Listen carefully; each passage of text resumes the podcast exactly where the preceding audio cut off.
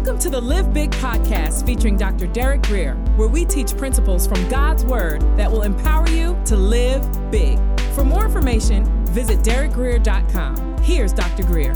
Scripture says, Now the word of the Lord.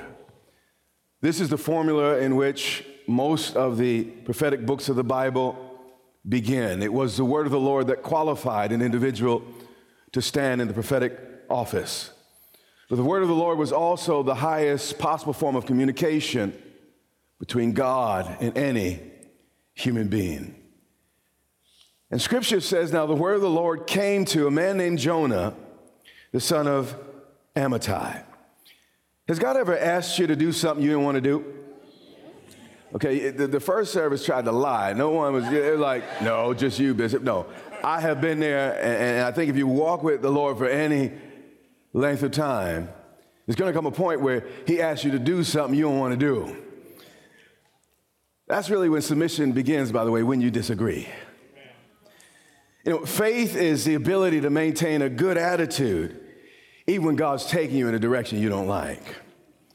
You know, often the, the God given directions that hurt most are the ones that also teach us the most. So God knows where his prophet is. He also knows where Nineveh is. And he you know, uses divine calculation and says, you know what? I'm going to speak to Nineveh, but I'm also going to speak to my people through this prophet. And God knows how to, how to deal with both sides of every equation. And he said to, to Jonah, Go to what? Nineveh, arise. Now, if you're not familiar with the history at this time, you're probably not because we're thousands of years removed. But the short of it is, the Assyrians, or, Nineveh in particular, they were rivals to the Israelis or, or, or Israel. And, and how many know it's easy to bless an ally, but, but what about folks that are a threat? That, that, that's a whole different uh, situation. You know, what, what I've learned in my life, perhaps, you know, you're, you're super special, uh, but, but in my life, I find that everyone loves me until the day I'm perceived as competition. And, and that's just real. Folks can love you until you become a threat. And that's the moment the challenges begin. And so, so what happened here is, is the prophet Jonah was sent to a people that were perceived as a threat. People that, that, that were going up as they were going down. But let me, let me read on. The Bible then speaks of Nineveh as that great city. Now, Jerusalem was, you know, the great city of God. And for the Bible to call Nineveh a great city was significant. And what God's saying is, is in this day, the city was, was on the rise. Now, Israel had been on decline because of uh, idolatry for many years now. But uh, Nineveh, now you remember Nimrod? Now, he founded Nineveh some years earlier, but hundreds of years had passed, and Nineveh had become an incredibly warlike power 500 miles uh, away from uh, Israel uh, on the Tigris uh, River, and, and it became an emerging world power. And, uh, you know, no one minds you doing well as long as you just don't do better than them.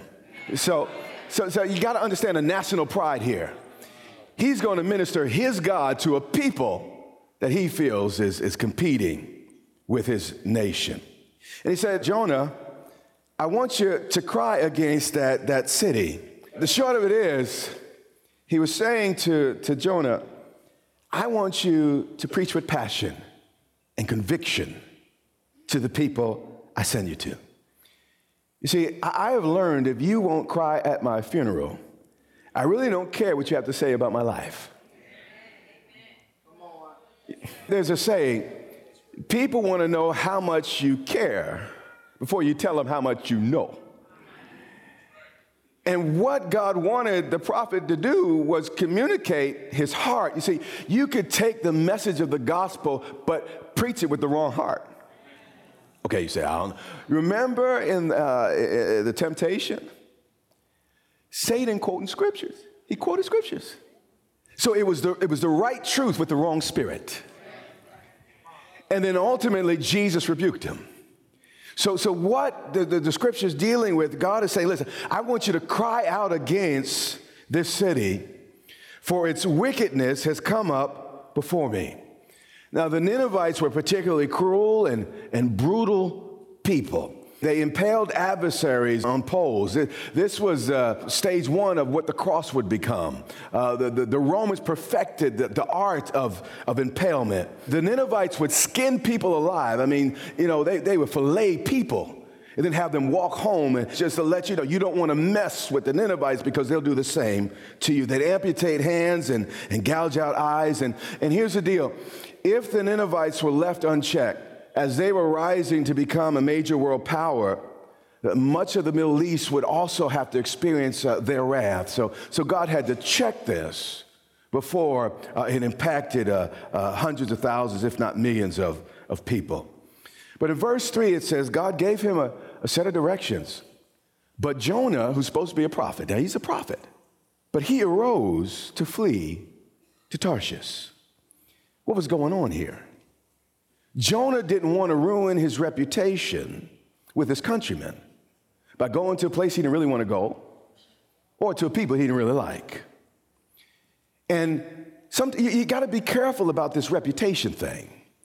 You know, he, he didn't like the people, but the biggest issue is, Lord, you're going to mess me up. Now, if I go and cause revival with the enemies of Israel, no one's going to invite me back to their church.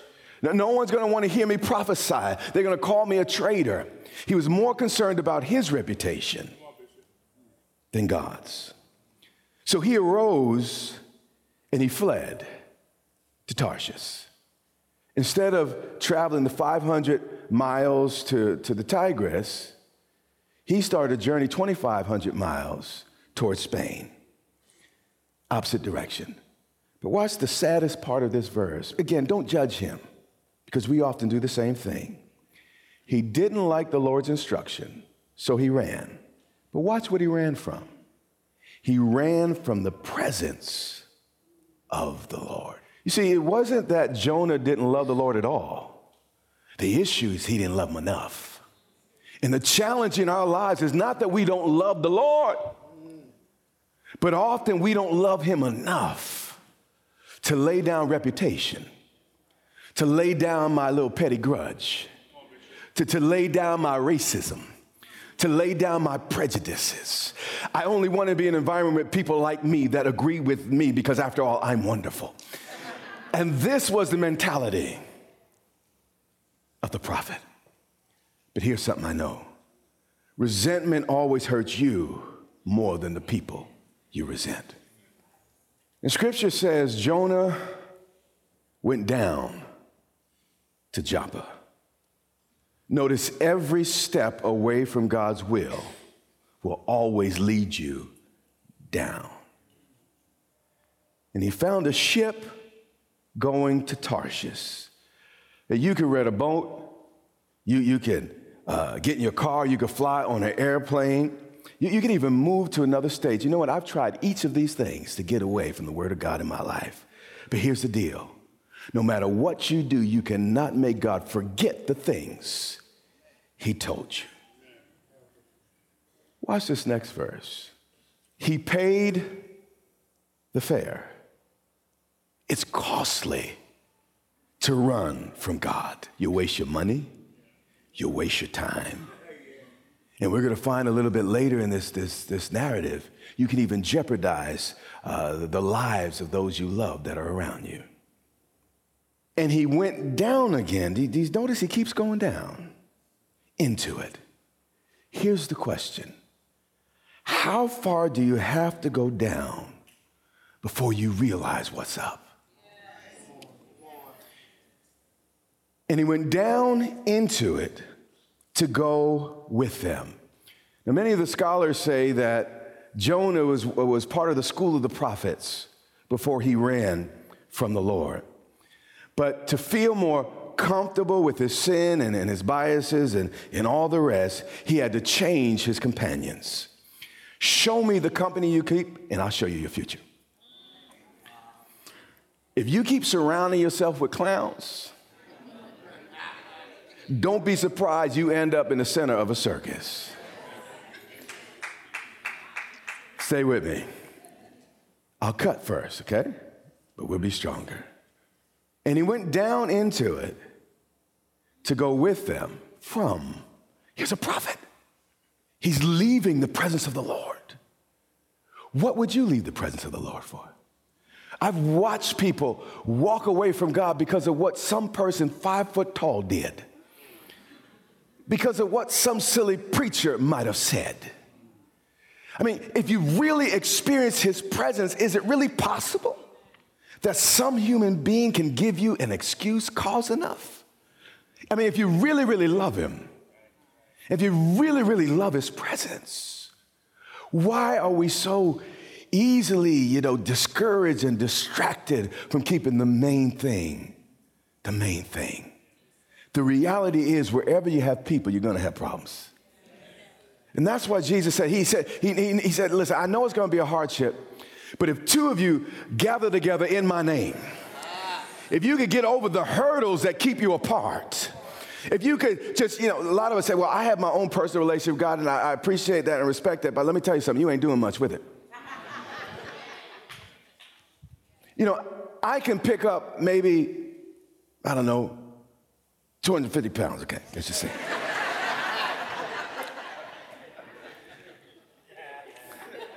but you know, me and Arthur together, we could probably pick up 700 pounds. The point is, you being by yourself has cost you strength. There is a strength when we come together.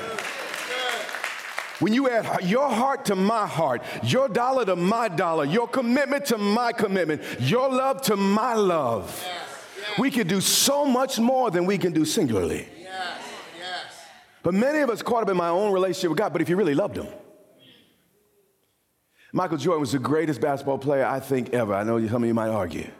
But he could not have won those games by himself. It took Scottie Pippen. It took the guy with all the stuff on him. it took all of them to win. And as spiritual and as holy and as righteous as you might be, if you've not become part of an assembly, part of a community, you have not really engaged your gifts and you've not maximized what Jesus died to accomplish on earth. And he went down in it from the presence of the Lord.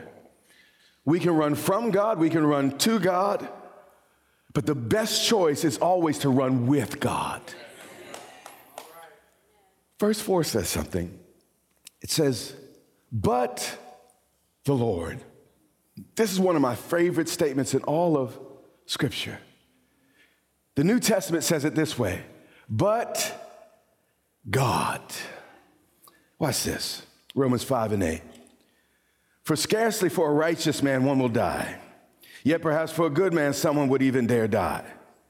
But God demonstrates his own love toward us. And while we were still sinners, Christ died for us. Watch this. 1 Corinthians 10 13.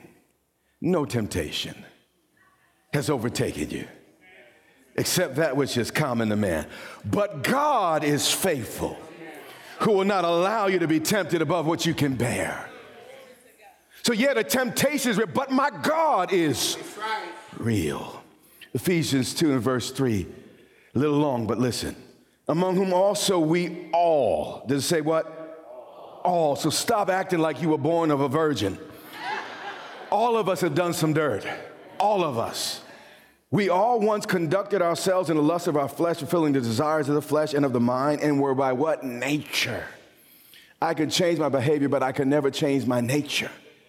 Meaning that if we were by nature children of wrath, we were absolutely doomed with no hope in this world. And then it says, just as others. Watch this. But God, who is rich in mercy because of his great love wherewith he loved us. Even when we were dead in trespasses and sin, he raised us together uh, with Christ. Here's the deal. All those things were true until God stuck his big butt into our situation. But God, you know, society may say you'll never amount anything, but God says, you know what? You are more than a what conqueror. Your mom and your, matter your mama man said, you know what, you just like your daddy. How many okay. But God says, now call me father. Yeah. Your ex husband, your ex wife may have left you, but God says, I'll never leave you nor forsake you. But God. The message of the gospel can be summarized in those two words, but God. I was a mess going somewhere to happen, but God. Couldn't pay my bills, but God. Confused in my mind, but God. Sick in my body, but God. My marriage broke down, but God. Had no future, no hope, but God. That's the gospel.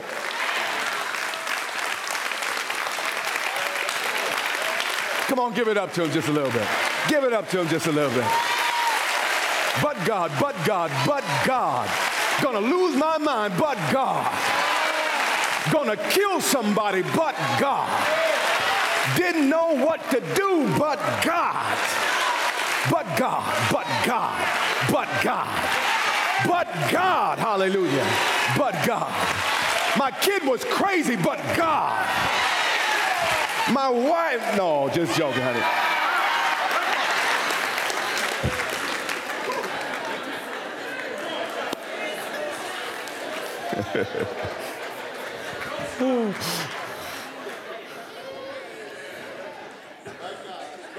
but God.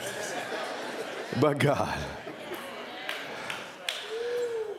Jonah 1 and 4. But God, the Lord, sent out a great wind on the sea. You know, the storm in your life might be God trying to tell you something. And there was a mighty, not a light, but a mighty tempest on the sea, so that the ship was about to be broken up. You might wonder what happened in that relationship? What happened on my last job? But sometimes God has to let the things we hide in break up in order for us to discover who it is we really need to trust. Sometimes good things have to fall apart for better things to come together in our lives. Then the mariners, these were seamen. These were not men easily frightened. They, they, they were familiar with storms, but this was a special storm. They were afraid. And every man, every single one of them, I mean, this is how serious it was, cried out to his God. There are no atheists in foxholes. And when it gets bad enough, even the skeptics start talking about God.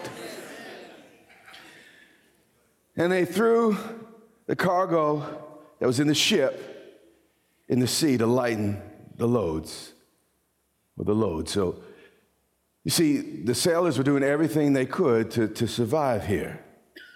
But Jonah had gone down. He just keeps going down. And when you walk away from God's presence, that's all that's gonna happen. He kept walking down into the lowest part of the ship. And when you run from God, you'll actually surprise yourself with how low you could go. You know, I'm under no illusion that uh, under this suit is just flesh and blood. And if I don't stay connected to my source, if I don't stay connected to my strength, if I don't remember where my help comes from, I can end up just like everybody else doing all the nonsense. You hear what I'm saying? If I dare forget. And some of the reasons that some of us are doing something, you forgot. You forgot. You say, well, I, I could do it myself. I could do it on my own. Pride comes before a fall. According to scripture, you're on your way like Jonah, prophet by office, but he was still going down. And he had laid down, got comfortable, went down. And he was fast asleep. Yes, how could Jonah sleep in the middle of such an incredible storm? Maybe because the storm outside of him paled in comparison to the storm that was raging on the inside of him. No one is more miserable than the person who knows better. So the captain is an unbeliever, is a heathen, is a guy who had many gods. Rebuked the prophet. He came to him. He said, What do you mean, sleeper? How can you sleep when those around you are in such danger? And I feel like this is also a message to the church. I mean, the storm is raging. Families are being ripped apart. Kids are killing them. All types of things are going on. But we have our five point messages. We have our order of service. We have a little bitty offering. Everyone, you know, shakes hands and leaves, but goes back to sleep. I'm a little bit ahead of myself.